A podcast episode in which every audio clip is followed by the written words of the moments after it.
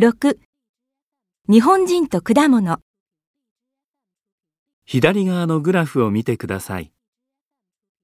日本で最もたくさん取れる果物は何でしょうか？このグラフにもあるように、生産量が一番多いのはみかんで、全体の約3分の1を占めています。2番目はりんごで、次に梨が続きます。それでは今日本で一番食べられている果物は何でしょうか？実はそれは日本ではほとんど取れないバナナなのです。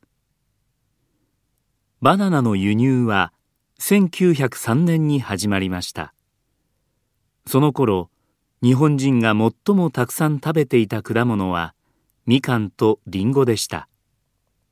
しかしだんだんみかんやりんごを食べる量が減り反対にバナナの輸入が増えてついに2004年にはバナナが一番多く食べられるようになりました。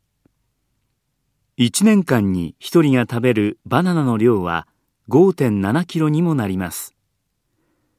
手で簡単に剥けてすぐ食べられることちょっとお腹が空いた時にも便利で健康にいいことがバナナの人気の理由のようです。